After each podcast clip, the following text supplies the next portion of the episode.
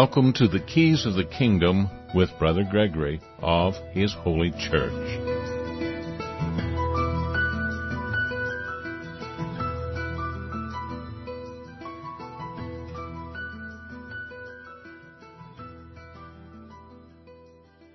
Well, welcome to the Keys of the Kingdom. I'm Brother Gregory, and again, we're going to be talking about the Kingdom of God. And uh, we had a two-hour show this morning where we talked a lot about some of the things that were in the news. But uh, why are they in the news? Why are these things that are happening? I saw uh, someone on Facebook had posted a picture of Doc Brown and uh, and uh, Back to the Future where he's sitting in his future time machine and he's saying first rule never set it for the year 2020 so i guess that means this year is so crazy you don't want to come to the world in 2020 well it is pretty crazy it's actually been crazy for a long time but people haven't realized that because most people are a part of that craziness you know, a lot of people think they're Christians and they're not actually Christians. Uh, they're under a strong delusion. Uh, they have actually become merchandise collateral for debt and curse their children with more and more and more and more and more and more debt. Trillions and trillions and trillions of dollars have been added in debt to their children uh, in the United States alone just in the last couple of months because of the flu. And uh, the repercussions for this coronavirus will go on for probably decades and uh, maybe even generations. Because there will be tens of thousands, hundreds of thousands of people die, not because of the coronavirus, but because of the shutdown. That's right. Hundreds of thousands of children will die because of the shutdown if you count the 7 billion people in the world people are failing uh, to make enough to live on in countries all over the world because it is a global shutdown. Now, actually, many businesses are doing booming business and doing really good. And it's amazing to find out who's really doing good. But there's an awful lot of people that are hurting. But the problem is, is that most of you don't care about those people that you're hurting with the shutdown you only care about you being safe or pretending to be the savior of others because you forced a shutdown, which is one of the greatest, ma- most massive experiments in immunology since the beginning of time. The idea that you shut down the entire economy of a planet, except for a few isolated people that aren't quite as stupid as the average person on the street. It says, no, we shouldn't shut down. Now there are a lot of people realizing that we shouldn't shut down. A lot of epidemiologists who were saying that we shouldn't shut down. And they were actually the kind that figure out what the model should look like for a particular disease. They do this. We have a couple of videos up. Uh, well, one particular one by Kurt, I won't try his last name, but uh, brilliant, brilliant epidemiologist, spent his life designing these models, said that the models that they picked, which were in the minority of models that were being produced, were clearly overstating the situation. There was no evidence to come up with the idea that millions of people in America would die. It came out of uh, two universities actually produced those predictions and who funded those universities, who was behind getting certain people into place in those universities. I mean, funded them to the tune of hundreds and hundreds of millions of dollars. Well, that's a conspiracy theory that you can explore for yourself. It doesn't really matter. The problem isn't the fact that there are multi-millionaires, billionaires that are influencing what the world is doing who have actually stated that they want the world's population reduced, drastically reduced. They're not the problem. Evil has always been around.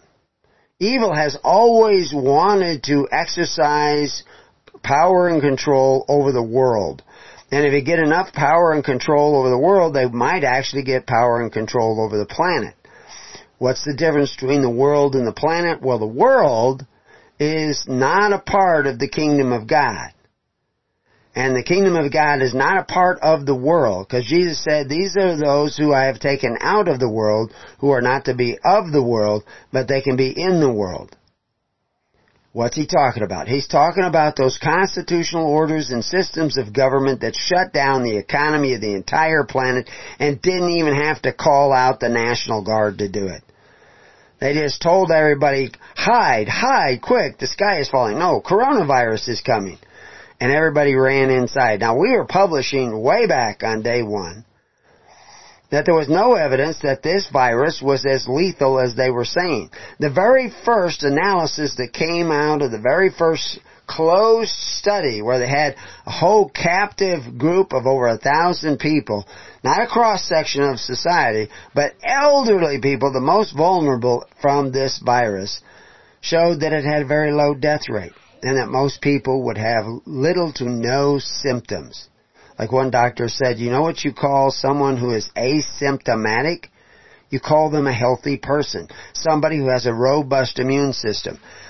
Uh, he was actually tested for the coronavirus with a PCR test. And he said he did not test positive, that he, he didn't have it. Well, a PCR test is telling you you did not have it in that moment. It doesn't mean you did not have it. He understands that. Your newsmen don't understand that, and therefore you don't understand that because you weren't told the truth. We told you the truth from the beginning. You can go back. We have audios on our page at Preparing You, and you can read the page, and uh, we, you can see the audios. They're all there, and you can see we were telling you from the beginning that something else was going on. Doctors now are seeing that something else is going. Some of the doctors, some are blinded by the vanity of their office, by the power that people give them. But even some of them are beginning to disagree. I was talking to somebody who was at meetings with doctors, and the doctors were all disagreeing about what the solution, outcome, where we're going, because they've, they've, like I said, Mark Twain once said, it is easier to fool somebody than to convince the person that they are fooled. I always told the story, and some people like it when I was in the military and uh, I was had KP duty, so I'm working in the kitchen, and they had guys coming through to get their meals through the mess hall, and they were dishing up, and they had pancakes. This is the only time I ever saw pancakes in the military. I wasn't in the military a real long time, but the only time I ever saw pancakes. And somebody had a bowl of Crisco, metal bowl of Crisco, on a on a hot uh, skillet where he was cooking pancakes and he cooked eggs too and uh, he had that sitting there with a ladle in it, and it was close to the line rather than close to where his right arm is. And people were coming through the line, and I knew it was grease from Crisco grease that he put on the pan to fry things in. This, you know, flat tabletop uh, heating uh, top. And people saw it, and they said, "Oh, is that syrup?" and he wouldn't say anything. And I saw a couple of people, you know, I'm doing something else, but I, out of the corner of my eye, I saw him take up a scoop and put it on his pancakes. And I said, that's not syrup. That's Crisco. He, he's frying stuff in that. And they just put it on and left. And, you know, they'd already put it on the next guy came and I was telling him, no, that's not syrup. That's, that's Crisco. And, but people wanted syrup and there was no syrup. I don't know where all the syrup went to if we even had it. But they, kept, you know, guy after guy would scoop up a ladle of that and put it on his pancakes. And, and you have to leave the mess hall and you go out to another mess hall. That's the way it was set up at this particular fort. And when you, it was cold outside, so that Crisco was probably turning white before he got across the way. Well, I'm actually on a keto diet, so it wouldn't have bothered me.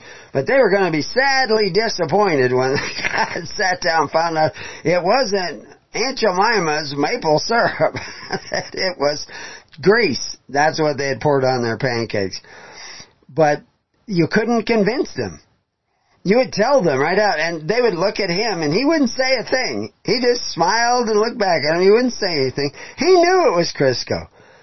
And it, it, I don't know if it was an experiment or what, but they would not they wanted to believe that it was syrup, so they put it on. And that's what people are doing with Christianity. They go to church, and it seems it tastes sweet, and they think that, the, he's reading the Bible. He went to a college. He went to a university. You know, all the guys who came out with these ridiculous multi-million do- millions of victims dying from COVID in the United States went to college. They're all professors. They're all epidemiologists. The other ep- epidemiologists who were saying, no, it's not. It's going to have 50,000, maybe 100,000 deaths. Now supposedly they're talking 60 or 80,000 deaths so far. But we know the numbers are not accurate. We know they, they cannot be accurate. I, I had an epidemiologist saying he was looking at the New York numbers. He said, nowhere else in the world are the numbers like they are in New York. We know they sat right up there in, in Washington DC and said that anybody who might have COVID, might have COVID and dies, it will be listed as a COVID death. We've never done that with the flu. We've never done anything like that with flu. It's not a flu death if he has a heart attack and he's uh, diabetic and obese and he's had two legs already amputated and and he dies. You don't say he died of the flu. He died of obesity and diabetes. That's di- obesity is going to kill more people. I saw a guy working for the news people and he was holding the boom and he got a picture of him in the camera, and I thought that guy's wearing a literal gas mask. It looked like a World War One gas gas mask, but you know I had the goggles and the and the big uh, respirator thing hanging down. And I thought, like, my goodness, this guy is paranoid. I know other guys who I always thought were pretty brave guys. They wouldn't even come out of their house. They wouldn't even open up the door to talk to you. They would talk to you through the door because they're so afraid it isn't that contagious. It isn't that dangerous. Most people recover. The vast majority of people recover. Most people barely even have symptoms. So anyway, we said that over and over again, but it, it, it bears repeating because it is really hard to convince people that they have been fooled. So anyway, on Facebook, I put a number of things up on Facebook in the last uh, couple of weeks because I see these stories. I just put up a Ben Swann, uh, story on Facebook. And uh, if you're on my Facebook page, Gregory Williams, Facebook, and hisholychurch.org. Now, I don't put all these things up on His Holy Church uh, Facebook page. It wouldn't be His Holy. We have a His Holy Church Facebook page, but we put a lot of stuff up. But on my personal Facebook page, I, I've shared a lot of these reports that have been coming out on a pretty regular basis in my activities. Uh, one guy uh, sent one of these deals. That guy I actually personally know. He actually doesn't live very far away from me, and uh, he he put up a, a thing you know that included taxation as theft because you, you you know everything you know what makes uh, sexual intercourse not rape. Well, consent, and what makes uh, taking money uh, not robbery, uh, consent. And he says what makes uh, taxes uh, lawful and it's supposedly, well, pixie dust. No, it's actually consent, and you have consented. And we explain that in the book Covenants of God. So anyway, I sent him a page that we have it preparing you. Is taxation theft or is taxation justice when you have not been just? And you have not been just because you have desired benefits at the expense of your neighbor. So you ended up in serious serious taxation position. And we talked about that this morning, that you're back in the bondage of Egypt. It's worse than the bondage of Egypt. In bondage of Egypt, you only had to pay 20%. But people were actually aborting their children because you had to pay 20% per person in your household. Now, that sounds strange. But you had to pay 20% of your labor, which would be one fifth of your labor for every child in your household. So if you had two or three children, you were working all the time for the government and had hardly any time to support your children. Wealthy people could do this. Well, you know, I knew families in China during the one child policy had almost, well, more than a half a dozen children. But he was wealthy. In communist China, he was wealthy because he was a great organizer, a great business operator, and he had a huge business that was making all kinds of things, and so therefore he they let him have more children, and he never signed the one child contract. So one of the things I mentioned in the, in the book Covenants of the Gods, a one child contract. That's pretty clear. You have one child, you get all these extra benefits. Communists are more honest about it than Americans. You, you decide to have a second child, now they come and they can take back all those benefits, which many of them you've already used up, so now you're in debt. And either take back and devastate you, so you actually become totally impoverished, and in debt to the to uh, the government, or you abort that child. That's the one child contract. And they did that for a long time. Now they've kind of lifted that, but they're still totalitarian. What I'm worried about is the fact that all of my neighbors are becoming totalitarian too. Now they've been that way for a long time, but it's becoming obsessively unbelievable. Anybody sending their kids to public school is forcing their neighbors, the little old lady down the road, uh, the old guy who's barely got enough to live on, uh, who may have all kinds of medical bills and everything else. They're forcing him to pay for that school through property tax. And they think that's okay. They're robbing widows and orphans uh, in order to have their free education. And they just make a disconnect where they don't want to see that, that they're doing that. And everybody says it's okay, so it must be okay. You know, it's kind of like the toilet paper run. Everybody was in, lined up buying toilet paper, and the newsman asked one guy, "Why are you buying toilet paper?" And he said, "Everybody else is." there you go, the American mentality. The logos is logical. So I put up a number of Elon Musk said, uh, you know, give us our freedom back. Uh, put up a uh, exclusive interview with uh, the Dr. Dan Erickson with uh, Ben Swann, which is a pretty good interview. Don't know how long they're going to stay there. They've taken off uh, the Dr. Erickson's uh, original, what he originally had a press conference and shared what he thought was going to be his local station. It's going to be three minutes on the evening news, and that would be it. And somebody uploaded it to the internet, and 10 million views later, he's spending more time on on uh, conference calls with uh, other doctors, other epidemiologists, and a whole lot of news people.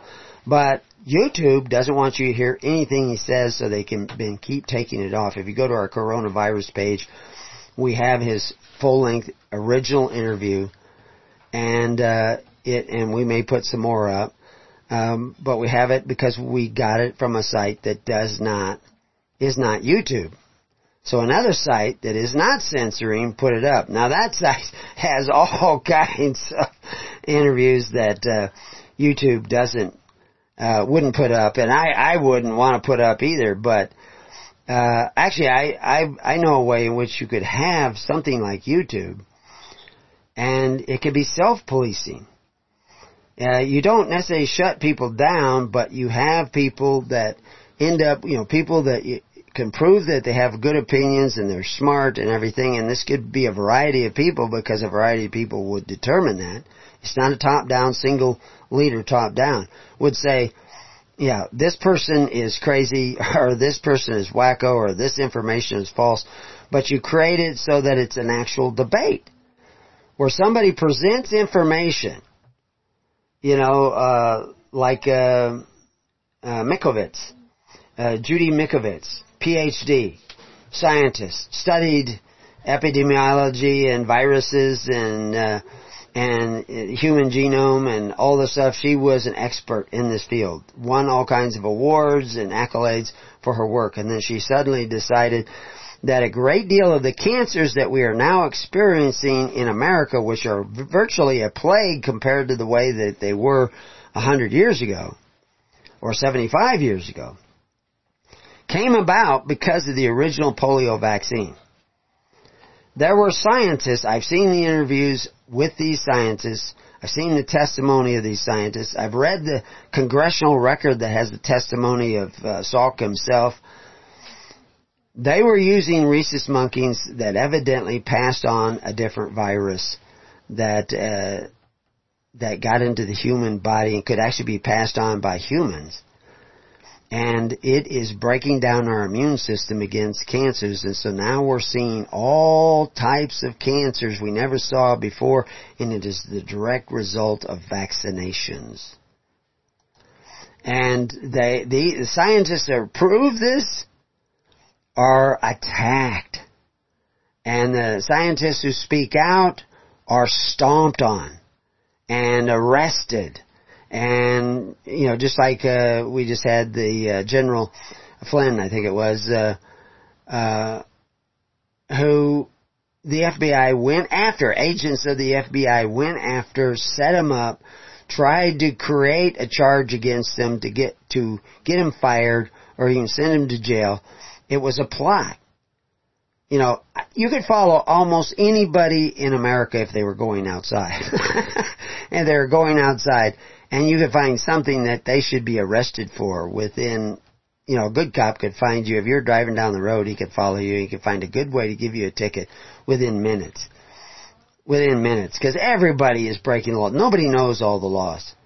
So, the, I say a good cop, somebody who knows the law, they could do this. So anyway, you have an article of polio vaccine and cancer and the link between them and we have a number of videos that take you step by step through the process enough so that the average guy can begin to understand. They talk about the SV40 and, and the P53, the protein 53 and how it works in the body.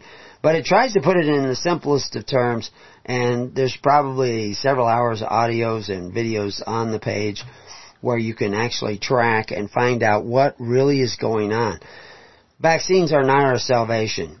But they're planning on forcing vaccines eventually. And people are trying to think that they'll get up in arms and do something about it. But the problem is that people are not doing what Christ said.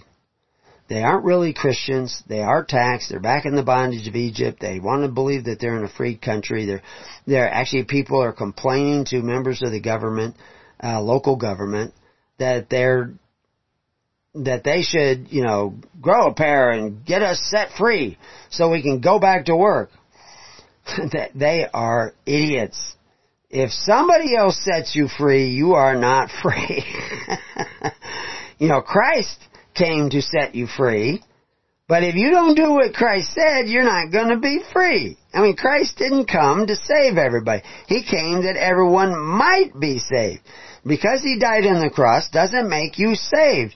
If you're not doing what Christ said to do, then you're probably, and if you're actually a worker of iniquity, then you're not saved. You're one of those people that he talks about, Christ talks about, when he says, you know, why call me Lord and you don't keep my commandments?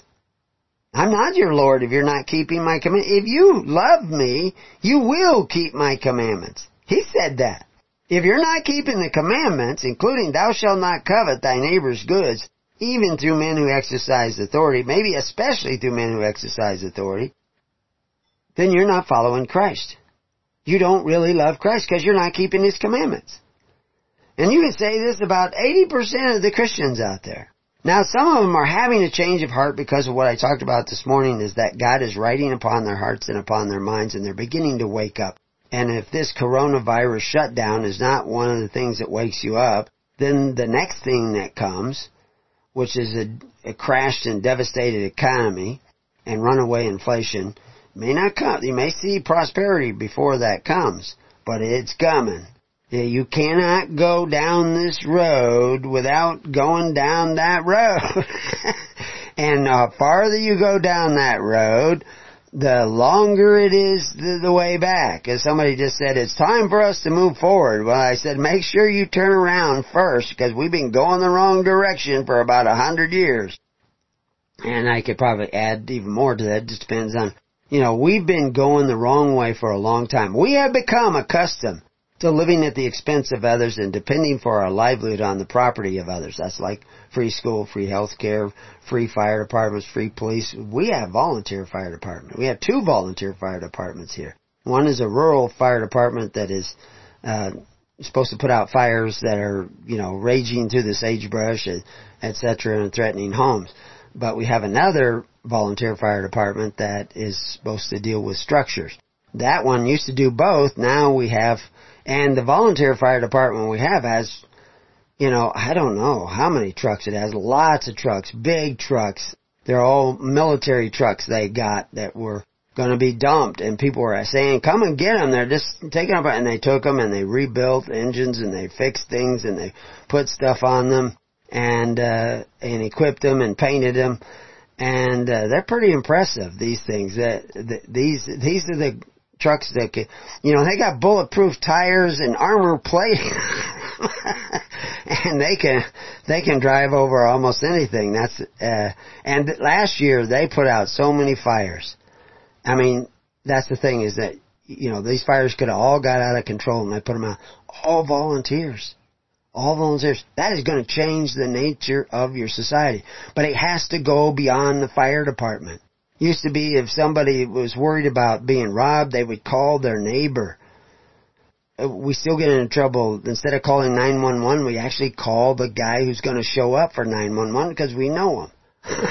so he says you're supposed to go through dispatch. I says, yeah, but you, I'm got to tell you quicker. No, anyway, we do it ourselves. We don't even have 911 24 hours a day. If the 911 guy goes home, you can call 911, nobody answers. We're pretty primitive out here. But it's made us self-sufficient. You have to choose a way that makes you self-sufficient. Like we've said, you know, the Kate Brown is not the legal governor of Oregon, but everybody treats her like she is, and she's just says she's going to keep the shutdown for another month or more. See, uh, yeah, more than a month going to add to the shutdown.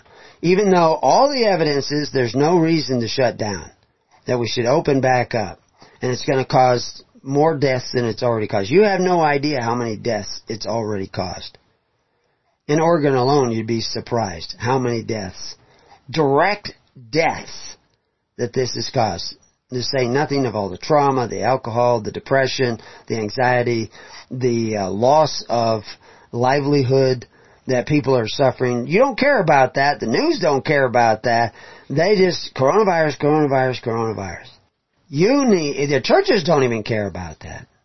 You know, because our Romans 13 says we have to obey the government, which Romans 13 says, does not say that. Romans 13 says very clearly, we have articles that prove this beyond a shadow of a doubt. Now, like I said, it's easier to fool somebody than to convince them that they've already been fooled. And I know people like Chuck Baldwin and his son who, you know, they wrote a book about Romans 13. And a lot of what they said in their book was right, but their interpretation of Romans 13 is flat out wrong. And I had him on the show. We have the recording. Uh, I had the son on the show. It is not right. It is flat out incorrect. And what is right is what the word is actually translated as. But it is so different than what you've commonly heard that people cannot accept it because it means you've been fooled. And their pride keeps them from admitting they've been fooled. Romans 13 says, let every man remain subject to the higher liberty because all liberty is of God and there is no liberty but of God, and anyone who opposes liberty opposes God. That's what Romans 13 actually says, because that's the words in the Greek. That's what they mean. But the guys who translated the King James Bible, they weren't going to translate it that way. They get their tongue cut out too, like Tyndale did, and burned at the stake, like Tyndale did when he translated for the king. They didn't want that put in there. Because people were starting to understand that you had to take care of one another through faith, hope, and charity if you were going to be practicing pure, pure religion. Now back then, the king didn't have all these welfare programs that we see today. That's how you've been conquered, by your covetous practices. And when you've applied for the benefits, everything from social security to free education for your kids or take care of my parents or any of those things, you bind yourself in a pro- process of consent. You should not be doing that. You should have been doing what Christ said, what John the Baptist said, what all the apostles said, what Peter warned you against, you did. You coveted your neighbor's goods, the agency of men who exercise authority. Yeah, yeah, I publish that kind of stuff. I repeat that kind of stuff all the time. So what are you going to do about it? How are you going to change things?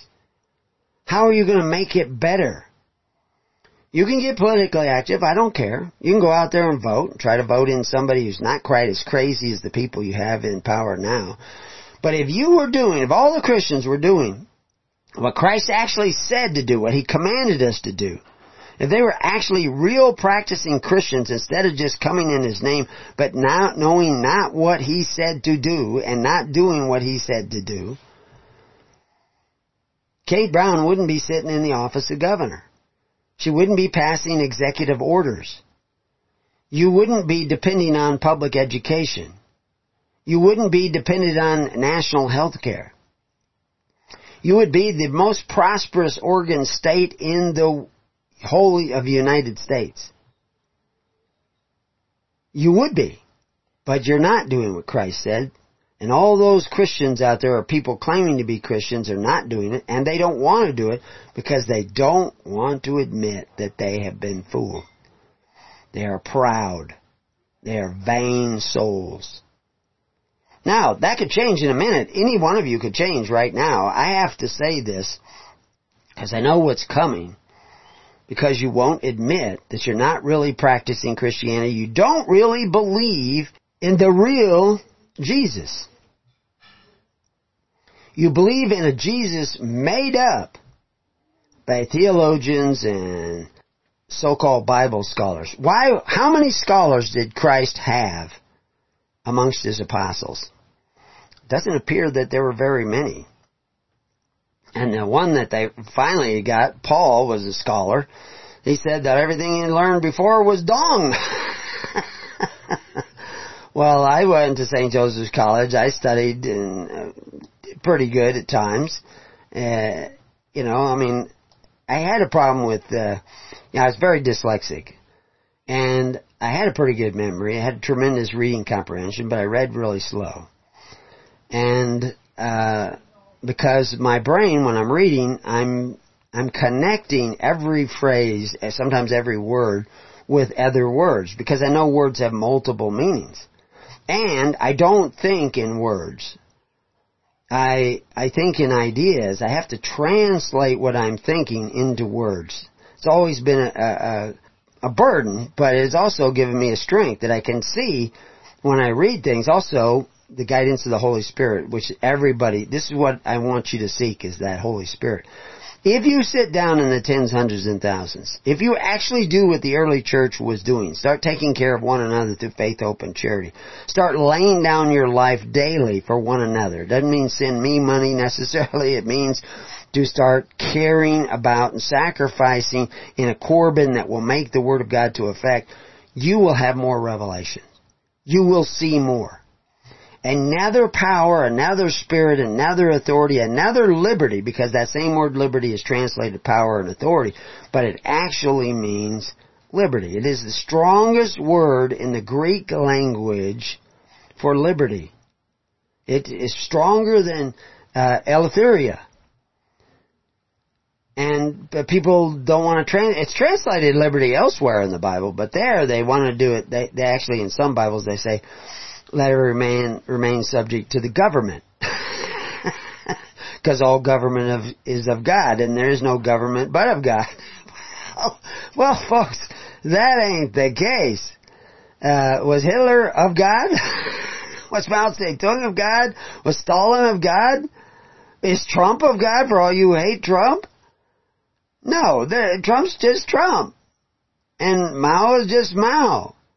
Don't go blaming the, what they do on God. God didn't put them there. You put them there. You put them there because you wanted somebody who would exercise the power. The same as you put Saul as king.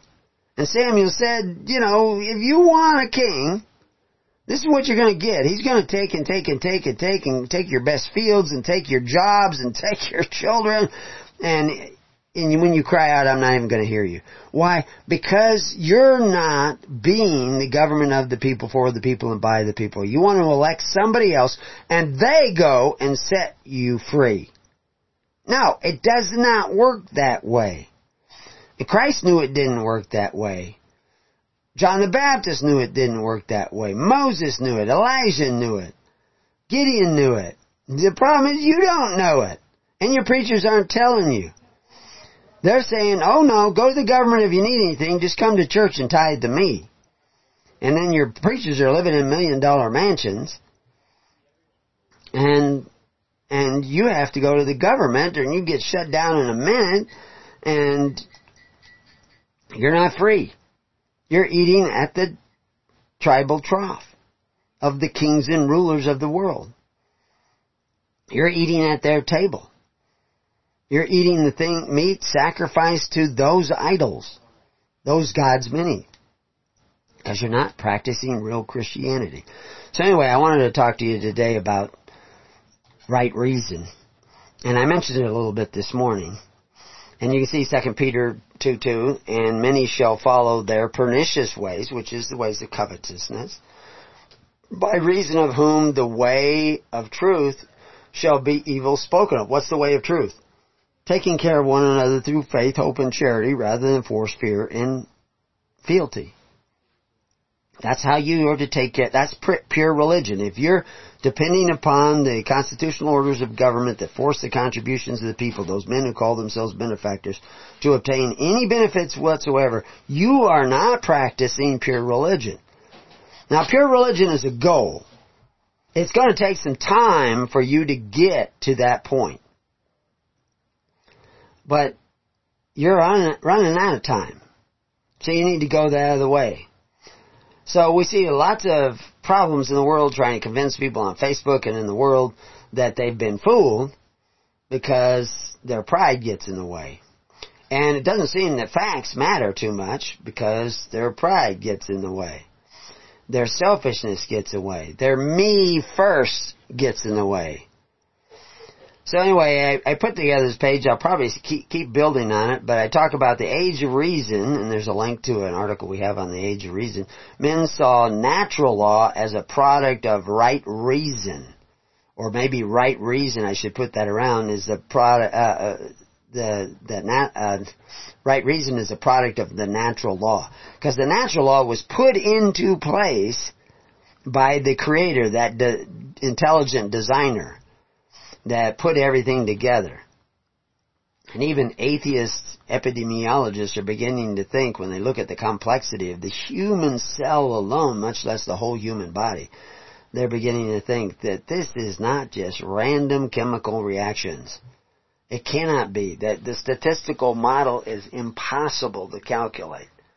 Millions of years won't do it the, the stability of life on earth is unbelievable. The eccentricities and complexities of the human immune system alone is, is far beyond all the complexities that are, are involved in mar- modern pharmaceuticals. Your body can produce more chemicals and compounds and messages and immune protection than all the pharmaceutical companies together. But you won't let your body work as God meant it. Because you're making the Word of God, the Logos of God, to none effect. You're doing that because you're not following the ways of Christ. And I explained a little bit of that this morning. But also many argued that this, that this right reason and natural law are properties of divine law. They actually say divine law is right reason. Right reason is divine law. I mean, even the Catholic Church was admitting that centuries and centuries ago. So what is right reason? How do you use right reason? What is right reason or are there other ways to convince you in an argument?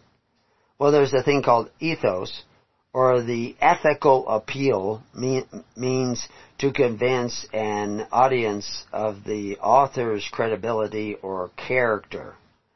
Okay, well, you know, what, you know, this is, this is the kind of thing you might get from some of the atheist arguing, uh, intellectuals. Is that what's ethical? What is going to promote, uh, life a better life for me and for others around me. Obviously, if I help others and promote a good life for them, that's beneficial to me, can be beneficial to me. So I have a certain ethical incentive to do what's right by others so that they will do right by me. Well, the key interest in that particular line of ethos or ethos is is that it's hope that drives that ethos, that it's ethical, that it, it promotes you. And then there's pathos, or the emotional appeal, means to persuade an audience by appealing to their emotions. Well, of course, the first thing that comes to mind when I, I think of that is Mark Antony's soliloquy concerning Caesar. Pray Caesar, not to bury him, or whatever. I can't remember how he put the whole speech. I was thought I'd be able to just remember it, but I draw a blank at it right now. But, but he turns the whole crowd you know, but Caesar was an ambitious man, you know. He did all these things, but Caesar, was, and he was actually, by the time they, they didn't want him to talk, and then they let him talk, and then halfway through they realized, hey, wait a minute, he's turning the crowd against us. and of course the reason Caesar was killed was because he was supposedly ending the republic. Yeah, but the demise of the republic had begun over a hundred years before and it was and what was killing it it was because the people were becoming accustomed to living at the expense of others and depending for their livelihood on the property of others. And this was degenerating the people so that they could not think straight. They could be emotionalized and driven here and there like sheep. I'm an expert on driving sheep I hate to see people driven this way, but that's way they have chosen because they don't want to see the truth. They don't have the humility to see that they have been fooled. In order to get God to write upon your heart and your mind, you have to realize that stuff written on your heart and mind now ain't so. And you have been fooled. Otherwise you're going to keep putting grease on your pancakes. you need to turn around and think a different way. This is what repentance is, thinking a different way. So, they, the pathos, the emotion, fear, fear, fear, there's an emotional, uh, charge that got everybody hiding in their homes. Now that they're, you know, beating their wives and, and yelling at their kids and, and, uh, actually I heard that the, uh, the, uh, hardware store has never sold so much paint before as they have during this shutdown. People are going into the hardware store and buying paint. Why is that? Because their wives have their husbands home and says, why don't you paint this? Why don't you paint that? You always, be now you have the time to do it. And working people want to get stuff done. I still know people who are, you know, they, they talk about essential and non-essential business. Anybody working, chances are, I mean really working, doing a job, running a business. They're essential. Nobody goes into business to produce something that people don't want. They produce something that people do want. but there are businesses that produce pretty valuable things and their sales went from millions and millions of dollars to just a few hundred thousand dollars. Well, they have to lay off all their employees.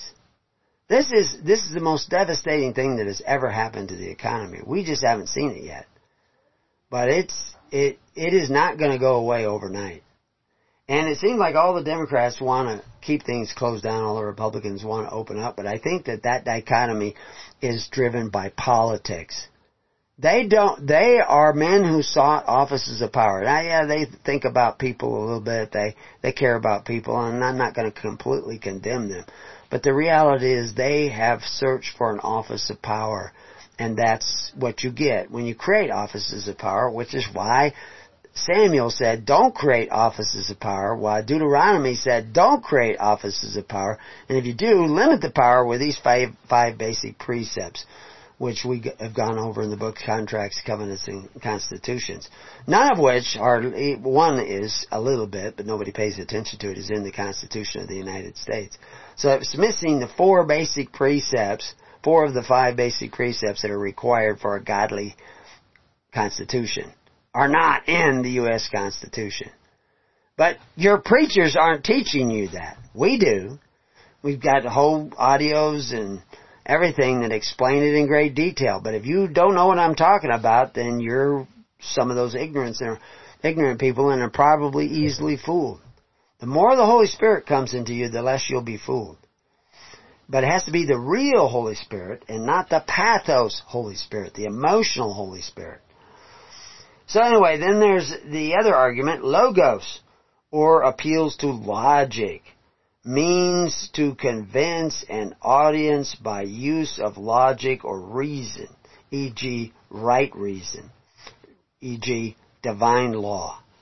So everything that is not right reason is a fallacy. Now there's more things that they use, but let's just go with that. Um, and I'll put the others up at another time. I'm I'm looking at. Uh, I'm actually jumping back and forth. I have a bunch of notes. I wonder if I should go to that.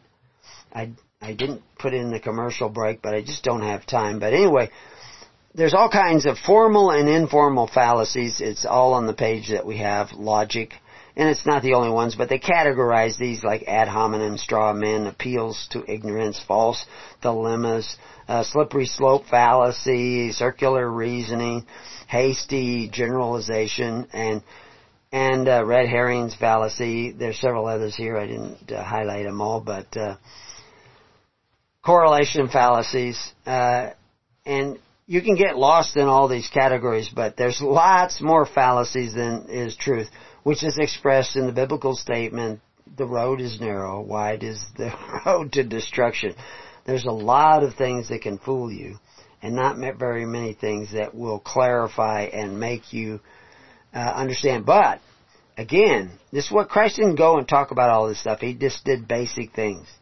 Like you had to repent, think differently. Now, instead of thinking in fallacies, you're thinking logic, logos right reason, according to the law of nature.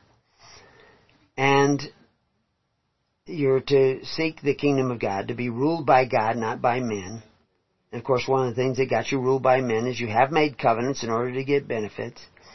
You, you've been numbered so that you can get benefits at the expense of your neighbor through men who exercise authority one over the other, despite the fact that Christ said it was not to be that way with you.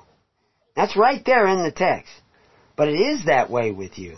The thing is, I got preachers, I got people who are pretty nice people normally. They just cannot accept it because of the fact they would have to admit that they have been fooled.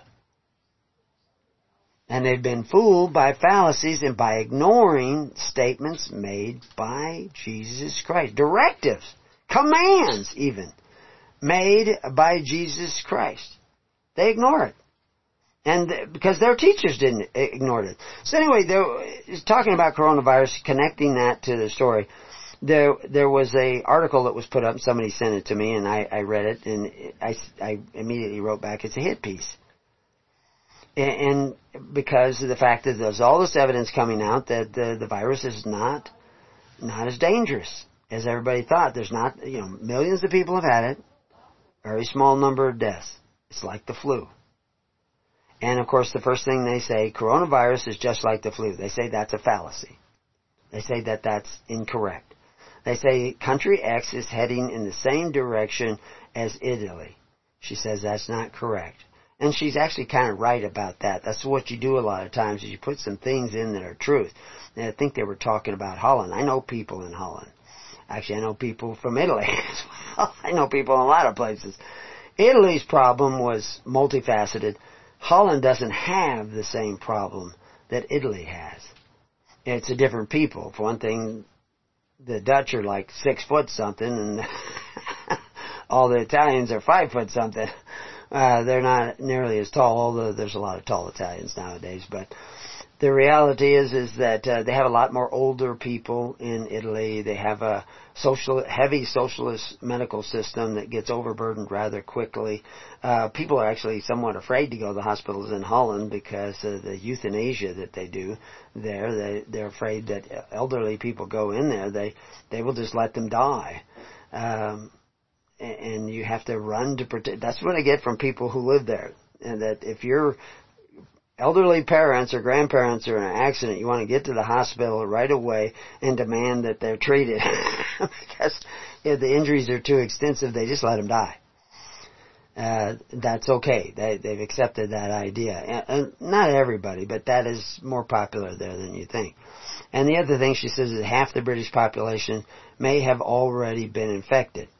And she says, you come across these kinds of claims every day, but how many of them are true? So she's casting a doubt on them being true. She begins with a whole story about a thousand inhabitants, uh, and it says, whereas one in a thousand inhabitants had died every month the previous year, that uh, year's death toll rose to 20 in a thousand. And that was, you know, that year's death toll. So instead of 12 people dying out of a thousand in a month, in a year, because it's one every month, and now it was 20. So there was an increase in deaths. And this was the bubonic plague, which was passed on by uh, fleas uh, that were on the rats that were everywhere. So the people said that they were going to have a prayer. They'd all diligently pray, pray, and that they would put on a play every ten years uh, dedicated to God, uh, you know, a passion play or something. Uh, and lo and behold, they all agreed to that. They all started prayer, and what happened? the plague stopped. It just stopped and everybody who was sick got better. And they, so they've had a play ever since. So she says, so the people prayed and the plague stopped and everyone sick got better. The author assumes this is a fallacy. She was already excluded, she has already excluded the power of prayer, hope, and faith. She doesn't believe that there's any metaphysical reality that that hope can actually change the way in which our bodies deal with disease.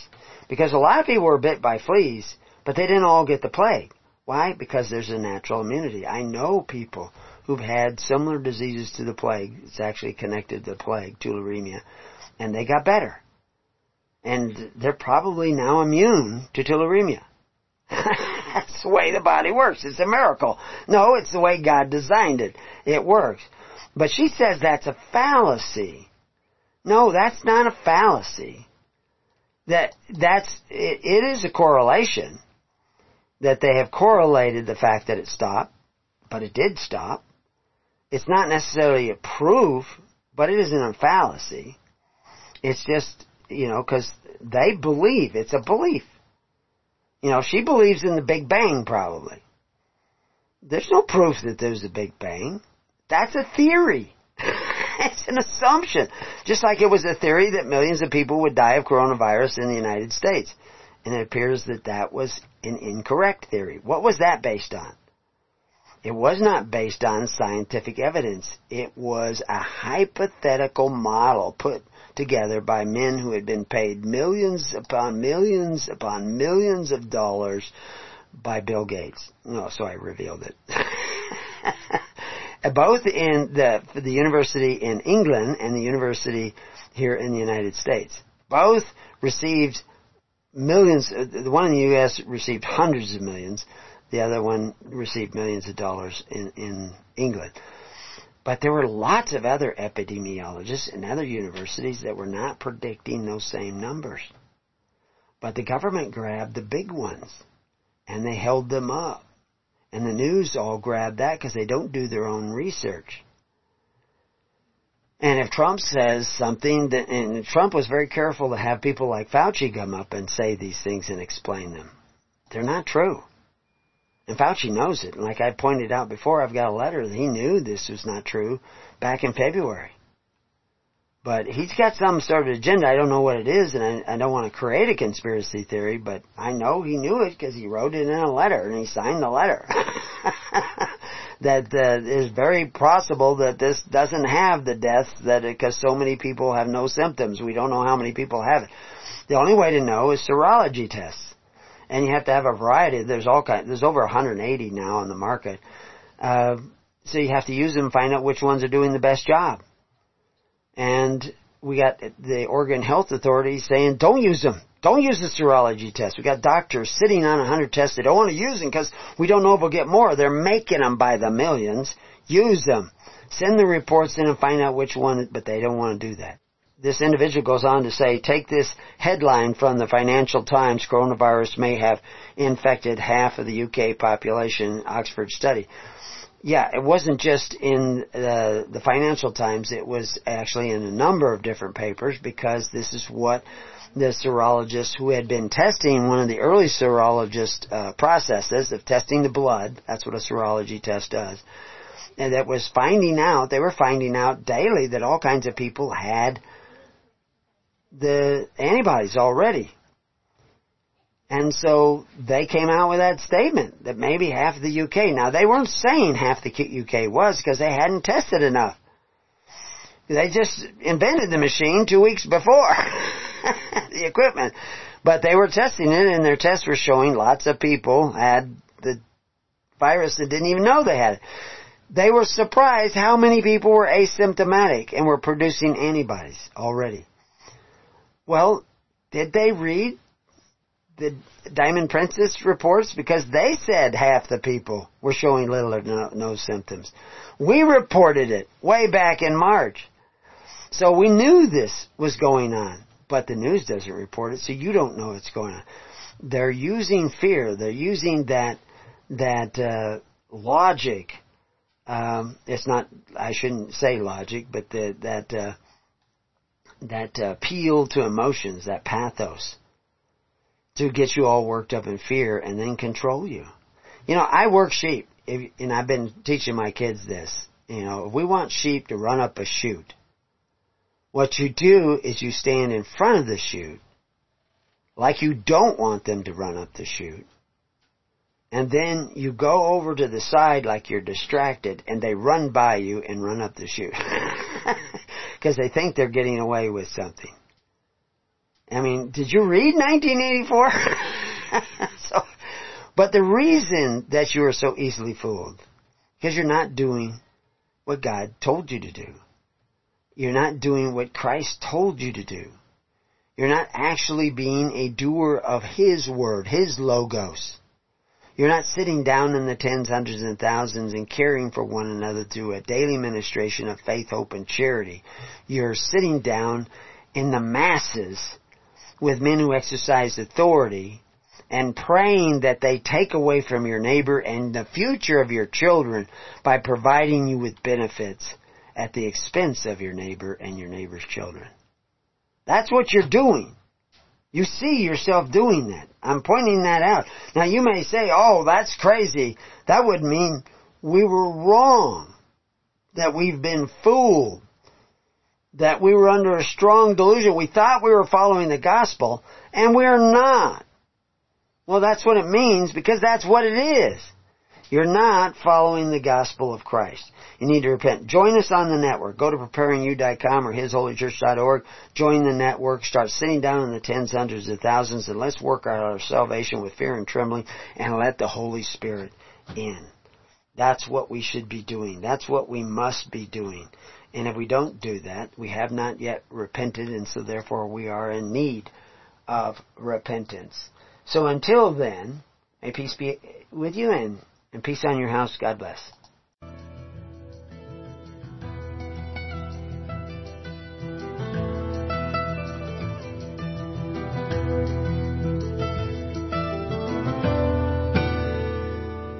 You have been listening to The Keys of the Kingdom with Brother Gregory of His Holy Church. For more information on the educational ministry provided by His Holy Church and Brother Gregory, including services, counseling, lectures, books, and other audio materials, please write to His Church at Summer Lake, Box 10, Summer Lake, Oregon 97640. You can also find us on the web at www.hisholychurch.net.